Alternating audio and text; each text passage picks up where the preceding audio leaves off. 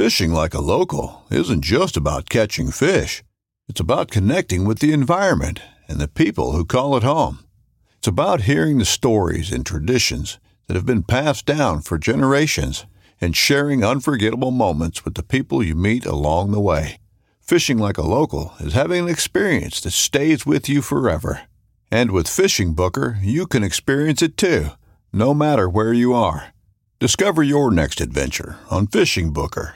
This upcoming concert season will be all about the boots, and Tecovas is your stop for the best in Western style. Tecovas has seasonal and limited edition offerings this spring and summer, including men's and women's boots, apparel, hats, bags, and more. All Tecovas boots are made by hand in a time honored tradition with timeless styles that are always on trend. And Tecovas has first wear comfort with little to no break in period. It's hard to find this level of comfort paired with this level of style. Stop by your local Tecova store, have a complimentary drink or two, that's WCB style, and shop new styles. The smell of fresh leather and friendly staff are at your service. Many stores even have leather custom branding to make your boots truly personalized. And with regular live music and events, there's no in store experience like it. If you can't make it into a store, just visit tecovas.com. That's T E C O V A S.com. They offer free shipping on all boots, as well as free returns and exchanges, and ship right to your door. Go to tecovas.com and find your new favorite pair of boots today.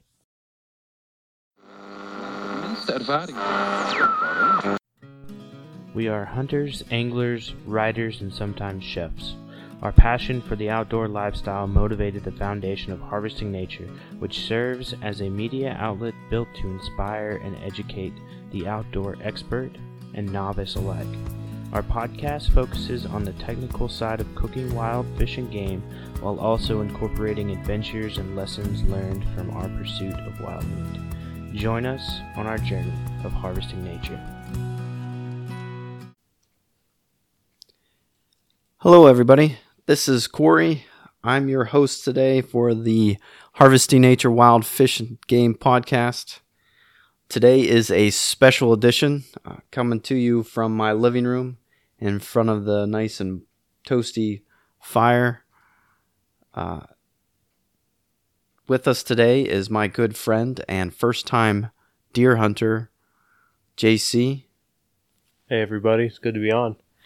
Uh, we spent the weekend hunting for deer and squirrels uh, in Pennsylvania we're in Northwest Pennsylvania this weekend.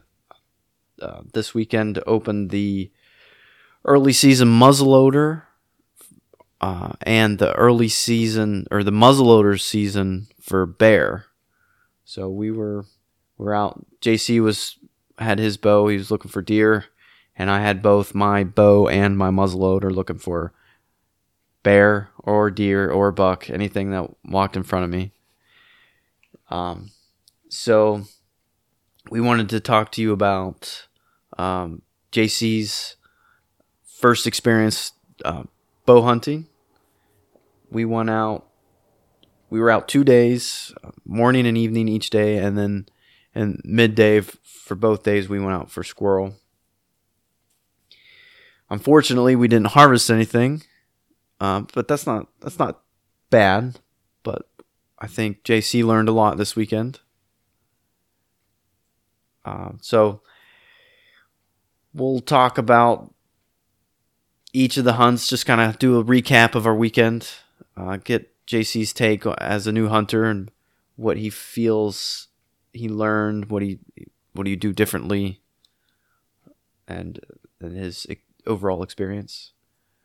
So we went out Friday morning, which was the the day prior to the opening of the muzzleloader and uh, bear season. So we were only we're only bows, and we went behind my house, and I think it was it was not the best day for a new archery hunter to be out archery hunting, as it was pouring down rain as we no, were making. No, no, no. It it it started okay, and then soon as Kory walked away to go set up, it poured down rain. it was it was not ideal conditions for a new archery hunter. It was wet and cold. I think at one point it was freezing rain. Yeah. Um, but I think JC had an exciting morning.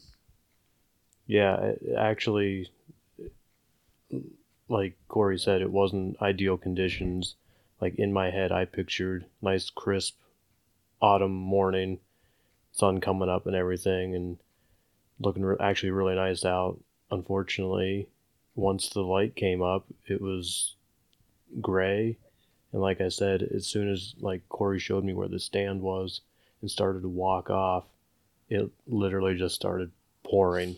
Um, but one thing that I it probably helped me was it masked a lot of sound that I was probably making, not knowing that I was making it. And I think that maybe even helped us going in because looking back on yesterday evening and both the morning and afternoon today, it was loud walking in. Yeah, it And was, a lot dry. quieter, I think, walking in Oh, yeah, because definitely. everything was wet and mushy. Definitely. Um, so I spent a lot of time this July and August scouting and setting stands and moving stands uh, in prep for JC coming up this weekend. What I ne- neglected to do was find a spot in the general vicinity where he was hunting for myself. So Friday morning, uh, I got him up. We got up into the stand. I got him up into the stand. Went back down the trail. I knew I wanted to be on the trail, you know, just off the trail because I think the deer use that trail quite a bit. Yeah, I, I, that's where I hunted again tonight, and it walking up because it was daylight this time. There were tracks all through that trail. yeah, uh, knowing that because I've I've noticed that every time when I'm up up through there, it's like okay, I want to be able to see that trail so I can shoot something that's coming down that trail. So I walked down the trail a ways, what I th- thought was far enough away from JC that I wouldn't interfere with his hunt, and I, you know went off the trail ten yards, and it it was the perfect spot, but it was the worst spot because when that freezing rain came through, like I put my head, I, I have a little um, uh, like blind. It's it's from Allen Company. It has like tent stakes. It's not a pop up blind where you sit in it. It's just like about a like two feet high. Or yeah, it's like right? two feet high, and it just kind of shields you, uh, your view or the animal's view from you. But when you sit on the ground, your head still kind of sticks above it. So I, I got that set up, and I sat down on the ground, and uh, you know it was just starting to get light, and then that freezing rain came, and so I put my head down. So you know, trying to stay warm, trying to keep the the rain from you know hitting me in the face. or down the back of your neck. Yeah, I, I put my hood up so it wouldn't go down the back of my neck. I didn't. I had my hood down the entire time. and I also didn't have a rain jacket or anything on. I was just in in wool. But like when that freezing rain stopped, I lifted my head up and I looked to my left, and they're staring at me like 15 yards away is is a deer, and it was it was the other bad part about that spot was it was pretty thick, so I I don't know if it was a buck or a doe, um, but it was by itself, and as soon as I made eye contact with it, it just ran ran back the way it was. So it was a perfect spot, and that deer went right there. What But it- time was it when that happened? It was still early. Like That might have been. around eight. It was before eight, I think. Okay. So yeah, like it was perfect spot because that's where the deer were, but it was the worst spot because that was right where right where the deer were. But I think you had a little more exciting morning Yeah. than I did. Yeah, I mean, because I was so wet, it was super exciting because I was like, I, like I wanted to stay out long and like make make sure that I got like that morning hunt in, but like at the same time, I was like, this is cold, and this is like wet, and I couldn't stay dry. But then like the rain sort of let up a little bit. It got a little bit brighter out, and about 7:50 in the morning, all of a sudden this doe just comes like crashing through the woods, stops probably about 20 between 20 and 30 yards in front of me. Well, actually behind me, but I had turned around in the stand because Kory had told me when we first set up that the deer would be coming down the mountain or down the hill. So I made sure that I was sort of looking in that direction. So I was standing at this point, but standing looking like with the tree to my face basically and sort of peering around it. This doe comes crashing in, sort of stops, and then runs out to my right, stops, looks around. Maybe it saw me, I don't know, but it took off into the trees off to my off to my left. Probably about I don't know, it it seemed like it was forever, but if I looked at my watch it wasn't even eight o'clock yet, so that ten minutes hadn't even, even gone by. Um I just decided to peer around the tree that was in front of me and I what I thought was a huge buck, but I counted probably seven, probably seven, eight point, and um, nice looking buck, and it was right there in front of me, probably out to twenty yards, but there was a lot of tree cover, and it, I think I popped my head around too quick, and it looked at me, and I just froze, and then it sort of went back to what it was doing. It looked away, and I ducked behind the tree I thought it was going to keep coming right, so I sort of set up for it to come right. It came left, and then it went behind a tree with a whole bunch of leaves on it. So I, at that point, I was able to draw back, and then sort of get sighted in on it, and it kept moving, and it didn't stop. But it was like at one point it was completely broadside, but it wouldn't stop moving, and I didn't feel comfortable shooting at something that was moving. I think that was a um, wise decision. Yeah. Did, did, you make a noise to try to get it to stop? Yeah, I did. Um, I sat there and went, but it didn't. It like it almost didn't faze it. It. I think it was on the scent of that doe and it was just so messed up trying to follow that doe. It didn't really care. Um, but it kept moving and then started to quarter away from me and afterwards, I was telling Kory about this. He's like, "That's a really good shot if you can place it where you need to." And I hadn't really thought about it, but I was like, "Oh, it's quartering away. I'll never be able to hit it because it's a smaller target." So it kept going off to the left, and then it got on the center of that doe, and then it was gone. And so I let down, and through that entire thing, I was really calm until I let down and hung up my bow. I started shaking so bad that like I thought I was going to shake myself out of the stand, so like I had to sit down. Yeah, it, it was it, was it was really fun. It was a good morning. But by that time, like it, it was only eight o'clock. That whole thing happened within a span of ten minutes, and then I didn't see anything until until that evening. Yeah, I think we got out of the woods early. Yeah, it was cold. Yeah, it was, it was wet. wet and cold, and so I came home. Since we didn't have breakfast, Kory whipped up some scrambled eggs and um, uh, squirrel squirrel chili. That you yeah, made? squirrel chili. That yeah.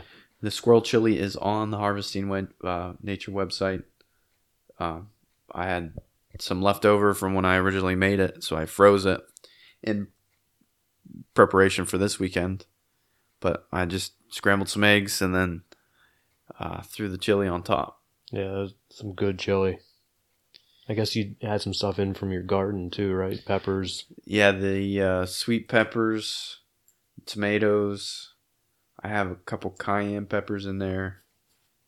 Are are from my garden. I'm trying to think if there's anything else. I think that's the majority of it. Then we tried a new spot, a spot that I had never hunted before, but I had scouted this summer and I felt pretty confident. It seemed to be close to bedding. You could get to this stand pretty easily without making too much noise because it's on a path, like an old old um, logging path or something that you can follow in basically right to where you need to be. So I was pretty pretty confident about that spot that you at least you would at least seen something. something. And I did. As soon as I got to the top of the stand and put my bow down to put the bow hanger in, all of a sudden I hear this buck snorting, or well, I don't know if it was a buck, but it was a deer. And I saw movement, and I was like, "Oh, you got to be kidding me!" It it got me already, but it again, it was too too far away and too much brush, and that was the only deer I saw that night.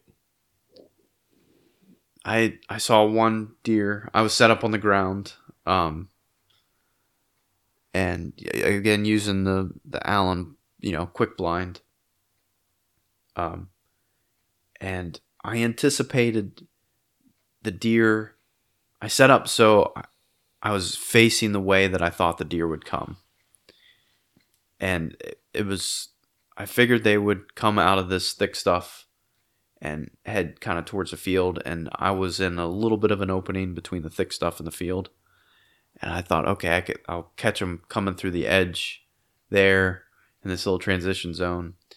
And I'm sitting there, and all of a sudden, I hear something right off to my right, and ten yards off to my right, there's this this buck walks through, and it's it was a a young buck. It was a year and a half. You could had basket rack six points, and uh, where where we're hunting, it has to be three up, so you can't count the brow tine. So you have to have three points on a side, not counting the brow tine. So it wasn't a legal buck. So I I watched it. It was so close I could see the tick on its muzzle. It, it was engorged, so it was big, but it was that close. It it walked next to me, paralleled me for a little bit, 10, maybe not even 10 yards away. And then it got to the trail that I walked up to get to where I was sitting. And it, at that point, it knew something was, was off. It kind of looked in my direction, but I had, I had um, kind of hidden myself enough where didn't have a good sight line of me, but it just knew something was there. You know, not something wasn't right. You know, so it it bounded off down, you know, another thirty yards down through the woods and then walked away. But then I didn't see anything the rest of the night. I think we spooked something going coming out. Yeah. Yeah, but we saw a lot of well, I saw a lot of squirrels more than we saw when we went hunting in the midday. Yeah, yeah. So we we finished up our morning hunt, came back, had breakfast, and then grabbed the twenty gauges. We each carried twenty gauge, and we went up up the road try to get some squirrels. I saw one. Well, saw one on that first strip of woods. I missed, of course. And then we hit another area. we saw that one which like probably probably should have done that going into that first area, just sat and scoped it out instead of Yeah. moving through it so quickly. Yeah, we tried. We tried to do the still hunting, see if we could kind of bump something up, and then try to sneak up on it, but uh, that didn't work. And then we went to another spot where I had. I've gotten several squirrels this year with the kids, and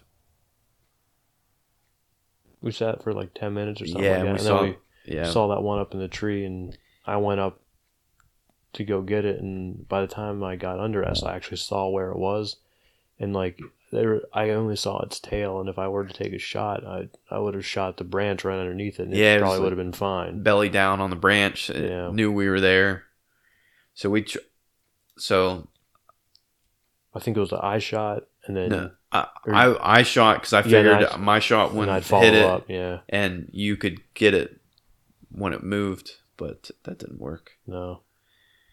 Then we chased after. Well, you chased after a couple more that we that we saw, but no luck. And then this morning, it was cold. It was cold this morning. Yeah, it was really nice putting on cold boots and cold clothes that we left outside. Yeah, leave them outside so it doesn't get the sense of the house. But yeah, it was. I think it was like twenty in the twenties.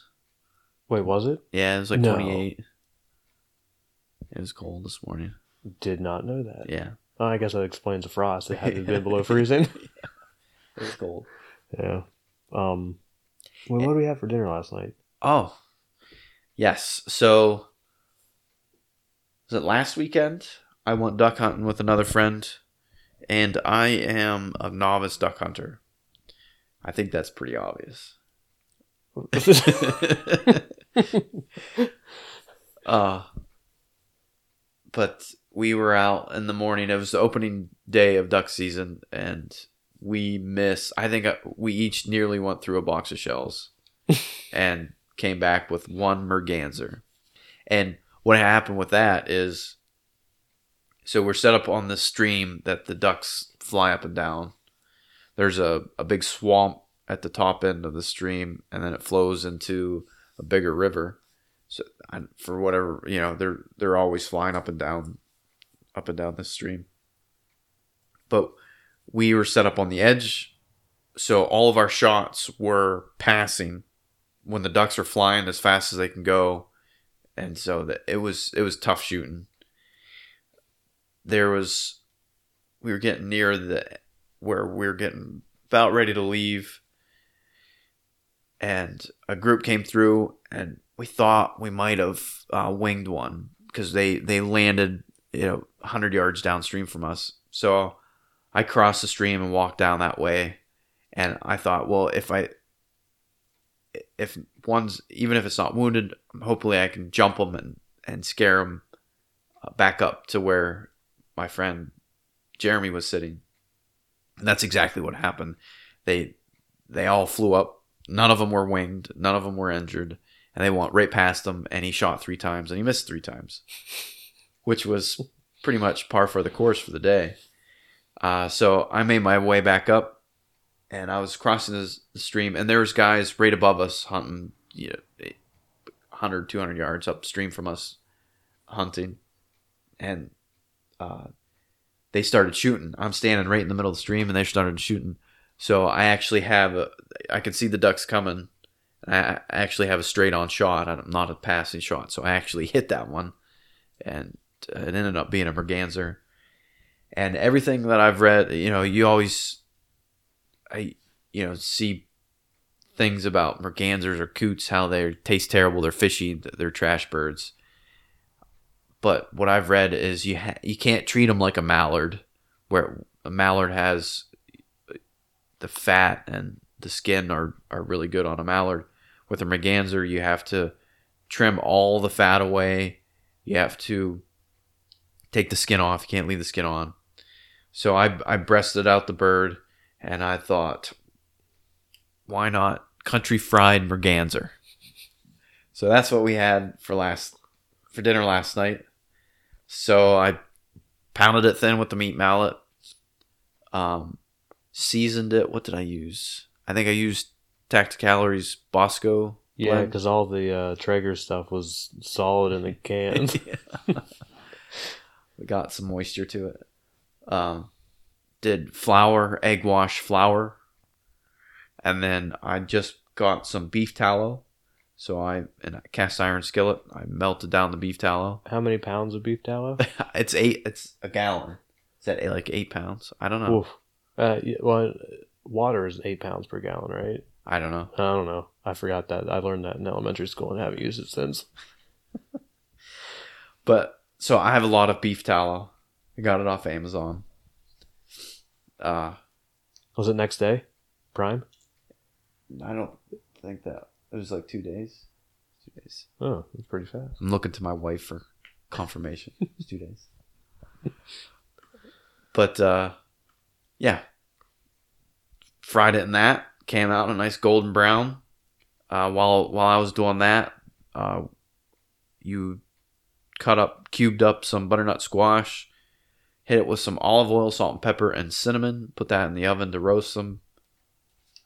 And then, yeah, Made a gravy too. yes, made the gravy. I was, I was a little scared about making the gravy. we did it from scratch. We didn't follow a recipe. Yeah, it was that just may have been the issue. yeah.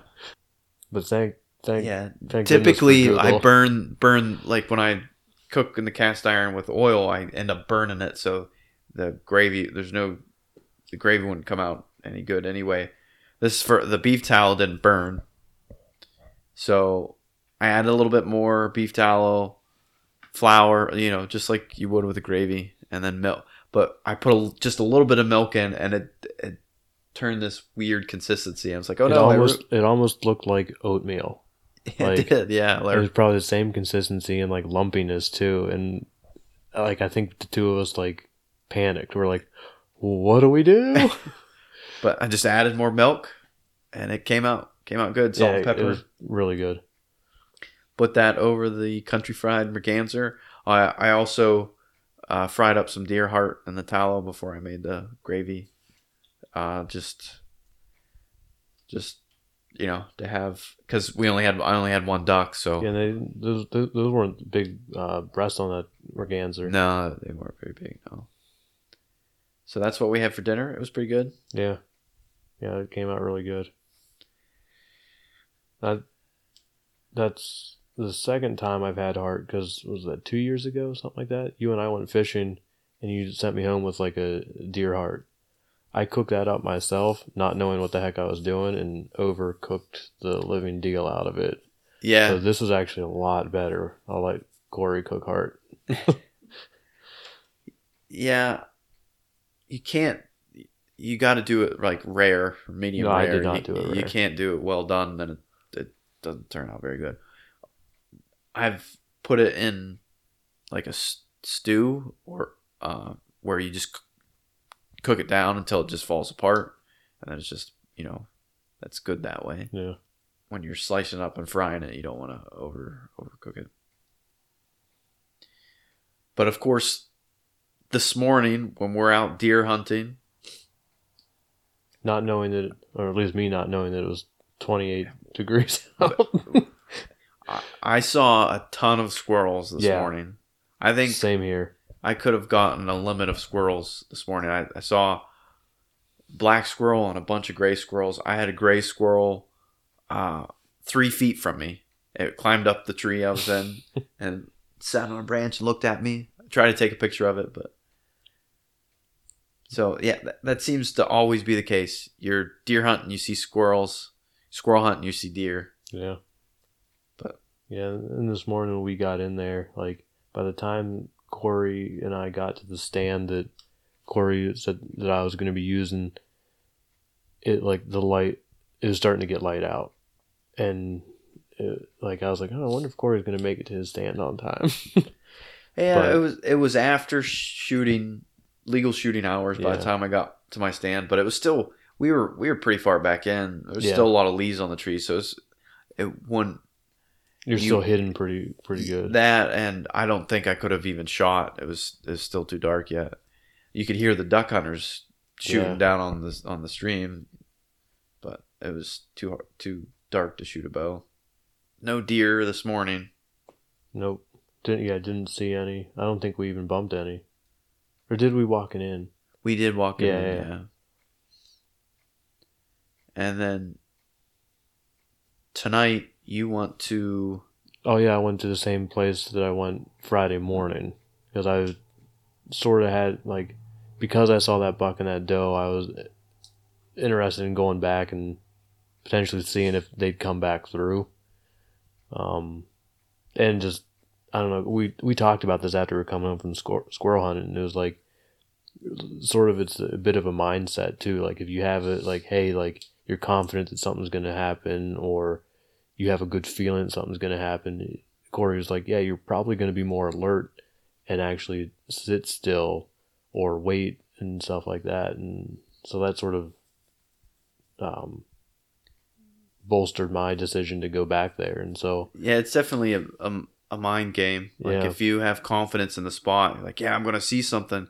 You're gonna sit still and pay it better attention, and you know, not move as much, and you know. Whereas if you're not confident in the spot, you know, you're fidgety. You're like, wow, why am I here? At least that's how I am. Sometimes, a lot of the time is if I don't, if I'm not confident in the spot, I'll I get fidgety and antsy, and I just want to leave. yeah, that happened to me definitely this morning. And also because it was cold. And, Yeah. But, uh, and even last night, I was, I was getting fidgety because, like, I'm not seeing anything. But, yeah, this evening was, well, Oh yeah, we went squirrel hunting again before even before we got out there. Yeah. We didn't But- see a squirrel out. Didn't see any squirrels, but um, we weren't out very long though. No, but I saw more squirrels sitting. Like I think I got just got into the stand and I texted Kory. I was like, I've seen more squirrels than I saw this afternoon.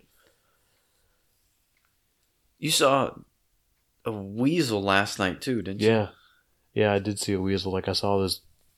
It was black and it had a long tail. And I was like, that's a weird looking squirrel. And then like I looked at it even more. I'm like, that it's got like a long body and it's like sort of like a pointy nose. And I, for some reason, I was like, Uh, when we got back, I asked Kory, I'm like, does Pennsylvania have ferrets? And he was like, you mean weasels? I was like, yeah, I guess so. Yeah, because it looked it looked like a ferret. But Yeah, that's a pretty rare sight. I've only I've only seen a couple while I've been on. I've seen sounds like it wasn't a fisher. We have fisher around here. And I can't be sure because I don't know what a fisher are- looks like. Are lot so- bigger. It'd be a lot bigger than a weasel. Okay. And I think they're more brown.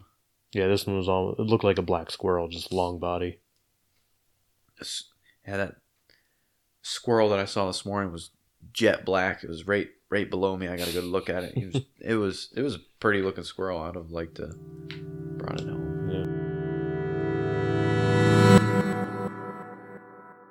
Mom deserves the best, and there's no better place to shop for Mother's Day than Whole Foods Market. They're your destination for unbeatable savings, from premium gifts to show-stopping flowers and irresistible desserts. Start by saving 33% with Prime on all body care and candles. Then get a 15-stem bunch of tulips for just $9.99 each with Prime. Round out Mom's menu with festive rosé, irresistible berry chantilly cake, and more special treats. Come celebrate Mother's Day at Whole Foods Market.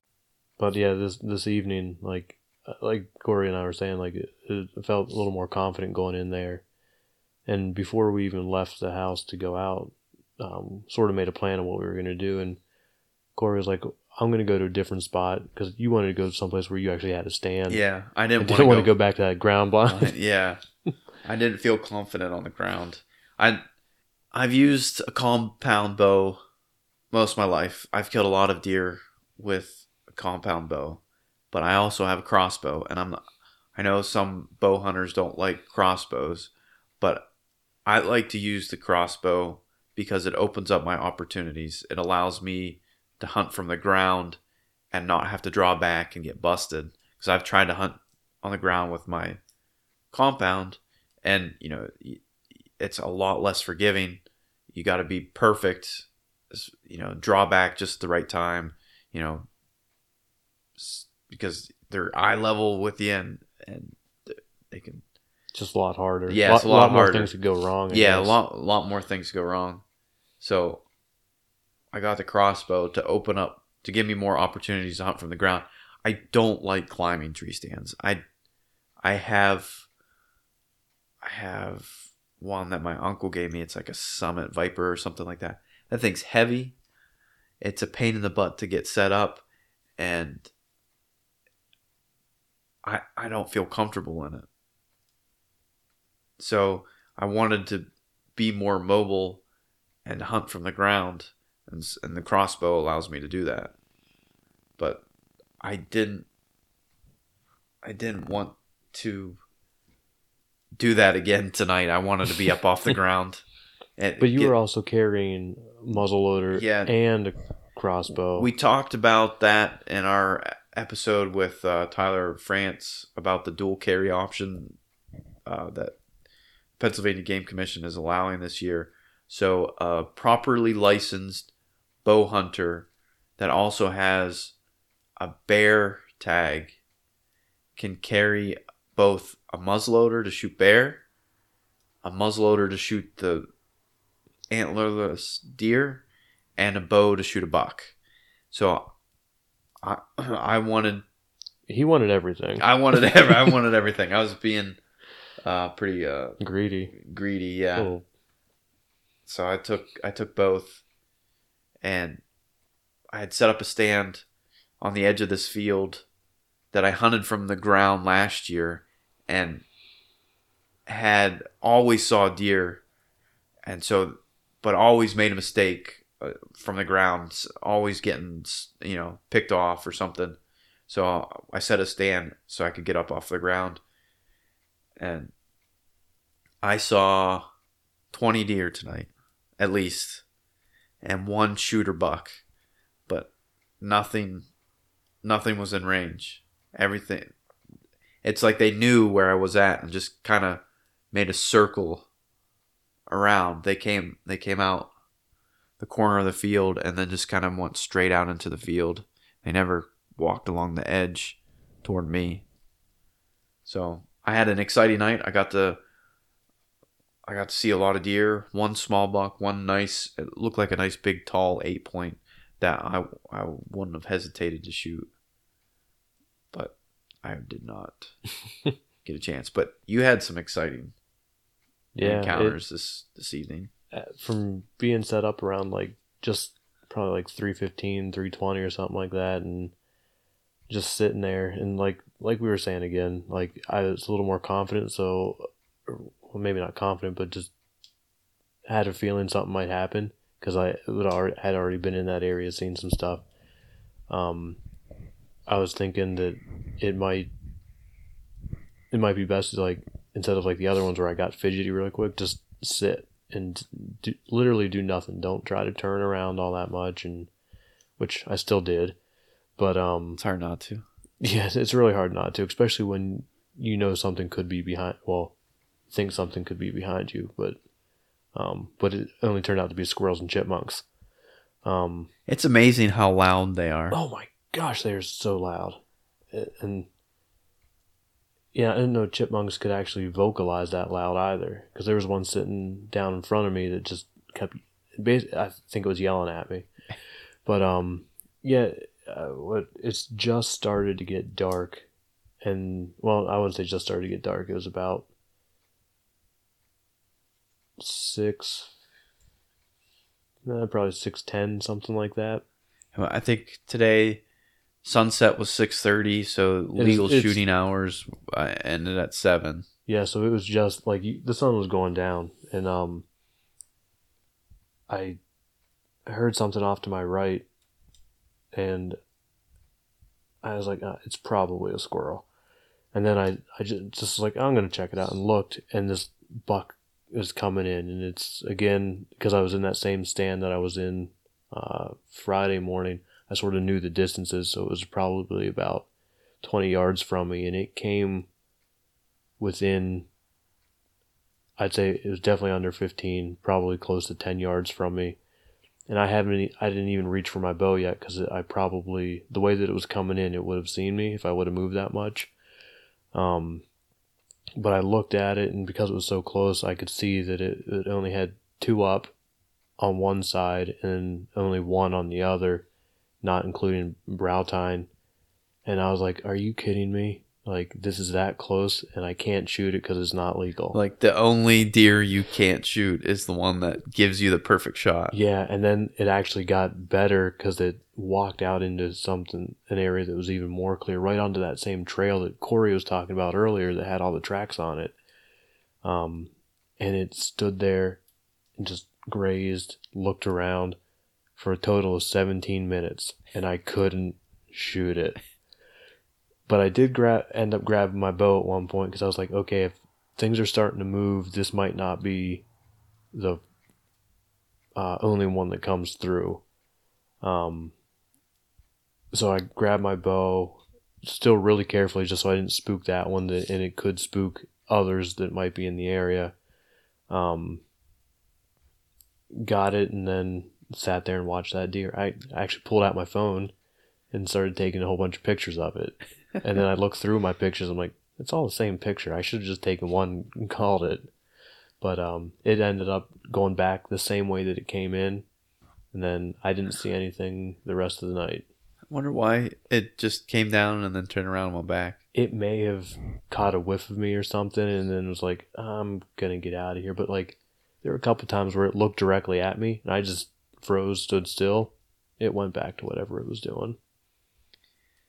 The wind was perfect for me tonight. It was blowing like crossways and blowing into an area that I didn't expect the deer to. I, I knew they were going to come out of this one corner, so it was blowing away from that one corner, so it was perfect. So the deer never winded me, and they were still there until it was dark. Like I, I, I had to wait until it was too dark for them to see before I got down because I didn't want to spook everything and blow that spot up. I wanted to to get down when they didn't know I was there. But there's just there were just so many eyes. I was I'm not sure if I did spook. I didn't hear anything. Nothing snorted at me when I left. Yeah. But uh, for dinner tonight, we had venison pastrami sandwiches. Yeah, that was. Uh, I mean,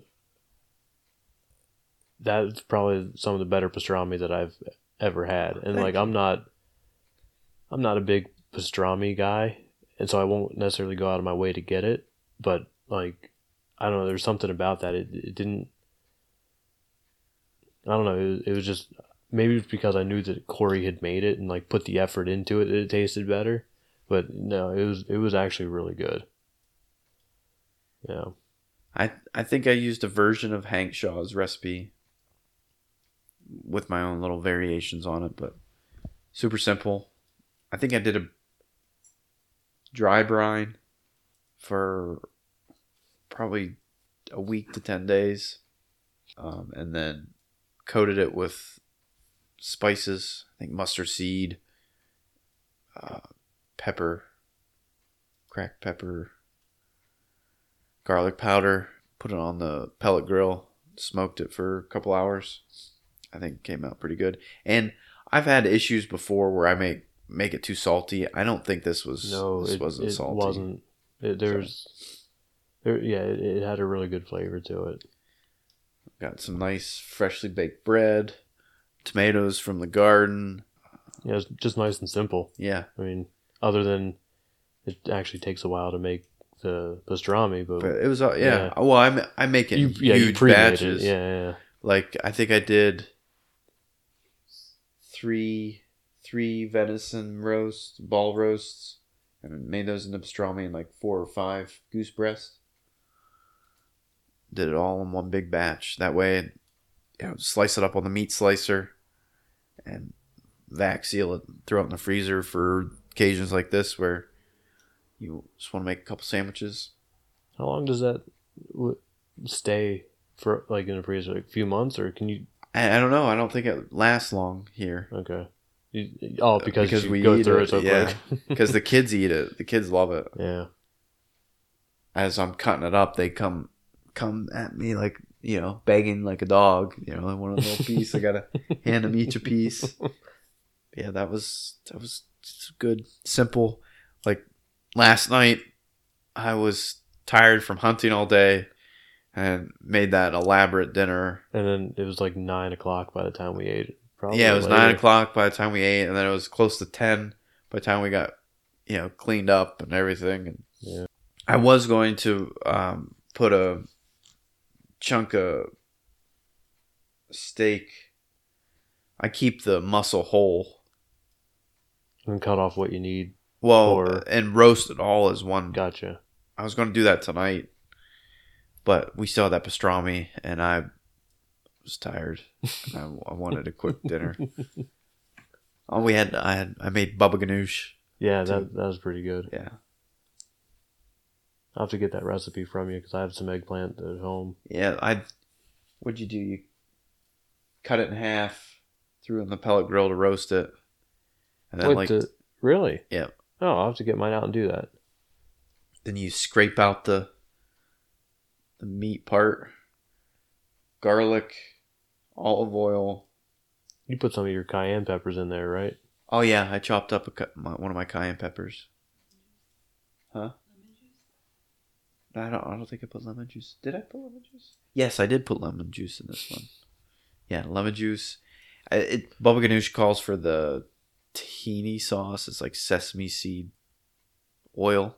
Oh, when you said that earlier, or maybe mm. yesterday, I thought you I thought you said tzatziki. I'm like, uh, well, I guess it's, it's like a weird ingredient for baba ganoush, but whatever. I'm I'm not a chef. I'm not a chef either. Although I make you call me chef. Yes, chef. Yeah, last night I was a sous chef. but yeah, mix that all together. It's pretty good. Yeah, that, that's All- tasty. uh, garlic, couple cloves of garlic. So my breath is pretty strong right now. well, it is almost Halloween, so no vampires will get him. I do. I did defrost that steak, so I'm gonna roast it tomorrow. Mix in uh, eggs and cheese and potatoes. O'Brien, I bought a bag. Lindsay brought bought a bag of potatoes O'Brien, and just make. Uh, and we got some tortillas. Just make uh, uh, breakfast burritos. That'll be a good Sunday dinner Well, that's it's breakfast or breakfast. Yeah, Before- sorry, before I you- was thinking. before you go. Oh, that'd be a good Sunday dinner too, or breakfast. uh, So yeah, we I tried to make it. I think I did a good job. Every meal that you had here had Was- wild game. Yes. Yep. Today for lunch we had pastrami sandwiches and the rest of the squirrel chili. Yep. That was a good hearty lunch. Yeah, especially after being so cold. Cold, yeah, it hit the spot. Yeah. And that coffee that you brought was good. What what is that? uh, Invader Coffee. Yeah. Good It's like- stuff out of Texas. S- chocolate with a hint of cinnamon. Yeah, yeah, Mexican chocolate. So But yeah, overall, good weekend. Like, I mean, for me, just the experience of getting out there, even though I didn't get anything, just getting that experience under my belt. Because, like Kory said at the beginning, it's my first time archery hunting and let alone deer hunting. So, I mean, rifle would probably have been easier, but I'll start with the harder one. But, yeah, it was it was good. It was really good. So what what are your lessons learned from this weekend? What what are your takeaways? What did you learn? What what would you do again? What wouldn't you do? Um, are you gonna up, update your gear or change gear out? Was there something you liked or didn't like? I think one thing that I really like learned was that like everybody says like oh yeah wool will keep you warm even when wet. It's true. It it actually does. And like on Friday, all I had was wool on. Like I didn't except for my pants. Like everything, okay, and my long underwear.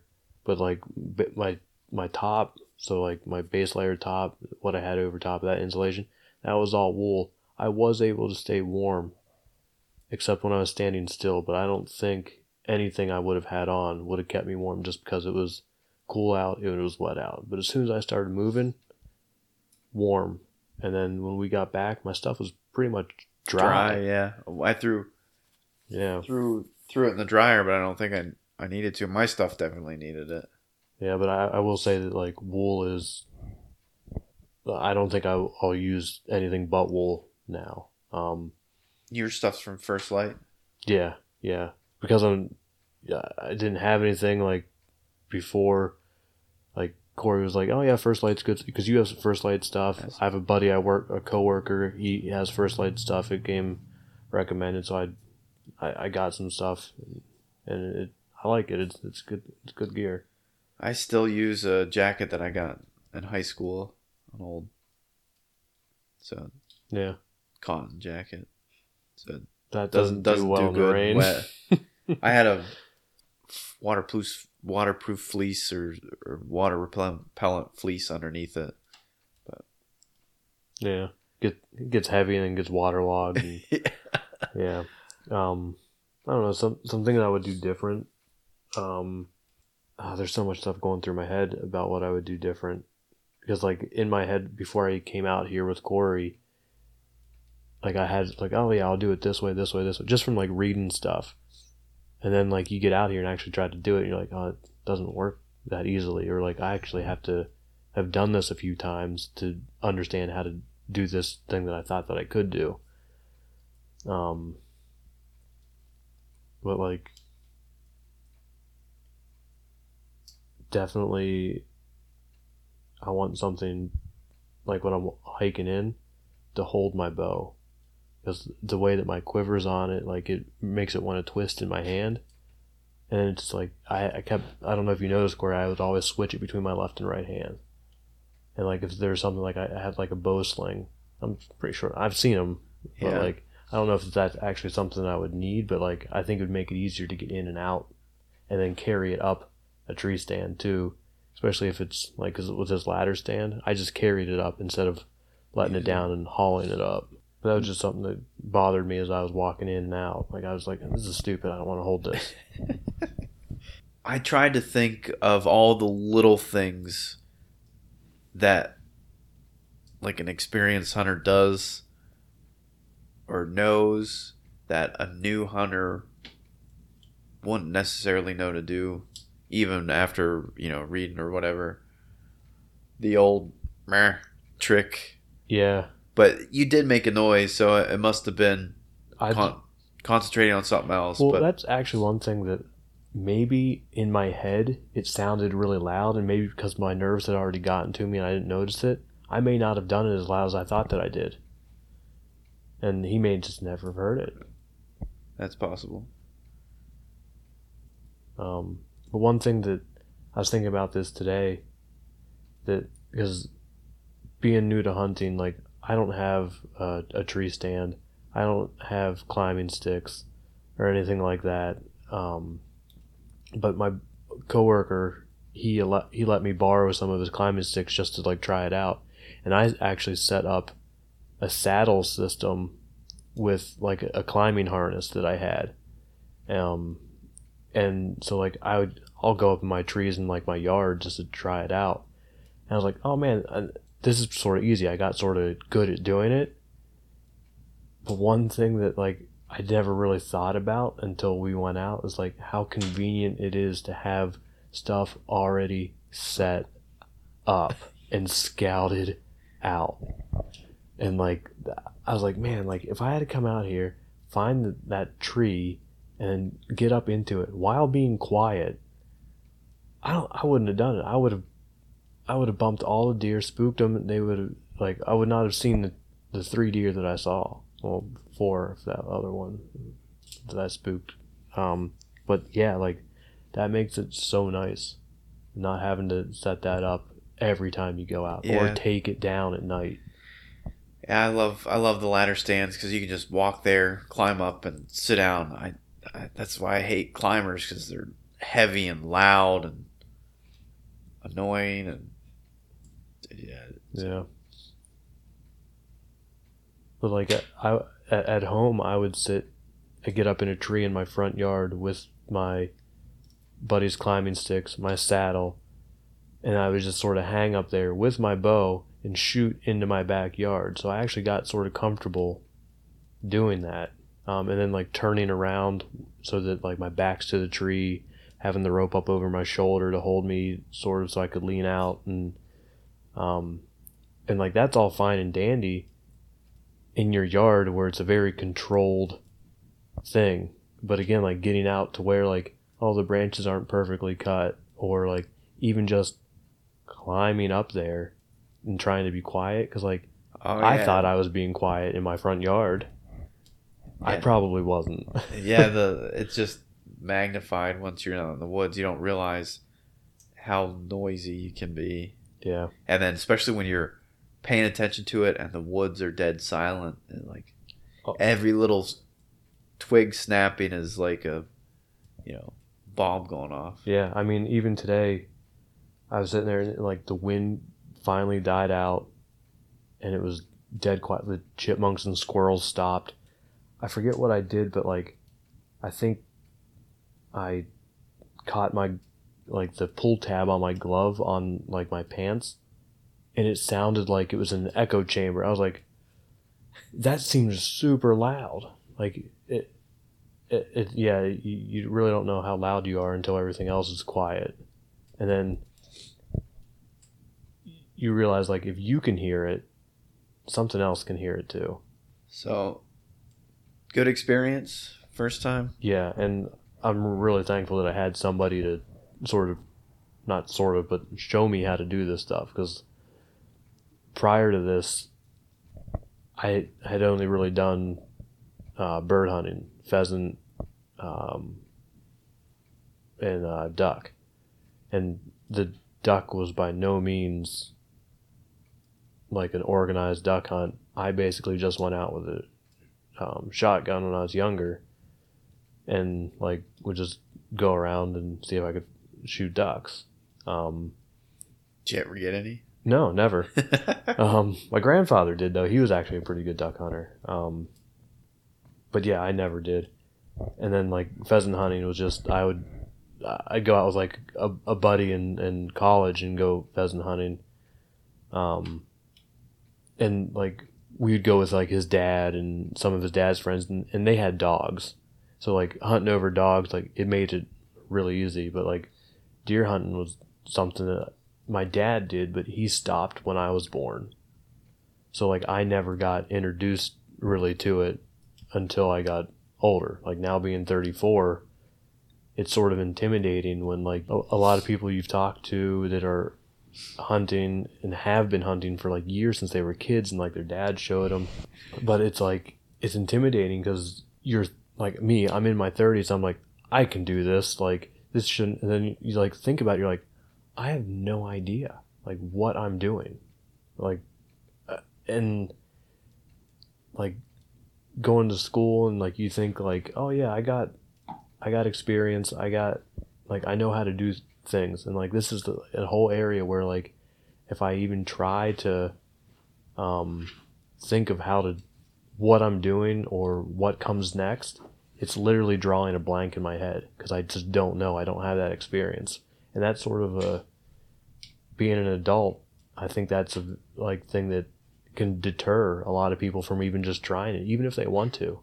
But having someone like Kory who's willing to take a newbie into the woods and show him what to do, like even before it was, even before I got my bow, Kory was patient with me, like me asking dumb questions about like bows and and because bows were completely new to me. Because I grew up shooting even though like I didn't hunt I shot a lot um, and I understand rifles, pistols, shotguns, but when it came to bows, I was like lost with that too. But Kory was really helpful in that, and I think having someone that can sort of mentor you doesn't matter your age is extremely valuable. And I think the right person too, because like you could have somebody mentor you who just has no patience at all, but probably having a mentor is better than none at all. Right. So yeah. I don't know. Maybe if if it's not the right mentor, they could put the person off from hunting potentially. Yeah, exactly. Yeah, and even though I didn't get anything, I it actually makes me want to get out more. Good. Yeah, I'm Yeah. actually sort of bummed that I don't have any meat to take home. To, Yeah. like, well, a- I was gonna give you. Ah, you don't have to do that, but I was gonna give you a, a couple things. I'll, I have I have a bunch of packages of pastrami left. I'll give you a package of that. ooh, heck Uh, yeah! We made uh, Hank Shaw's what was it? A coconut pheasant curry. So I'll give you some of that. Oh, that'd be awesome, man. But yeah, like I was actually excited to like try some of like um, harvesting nature's recipes, um, meat eater recipes because I, I I got a meat eater cookbook for Christmas, and like I was like really wanted to try some of that stuff. And I've tried making it with like stuff from the store, but it's like eh, I feel weird not using wild game for it. Um, I was like, really excited, but like I still got opportunities. 2B has the unit that you hunt in, Yeah. or that you're where you live, um, has extended seasons. So I think you could have hunted deer September September. nineteenth, Yeah, it was opening. Um, I could have gone out. It was really hot, and I honestly wasn't ready. you can hear Oh. hear Penny in the microphone lick Oh, yeah, so- yeah, Kory's dog just jumped up on my lap and was like right in my face.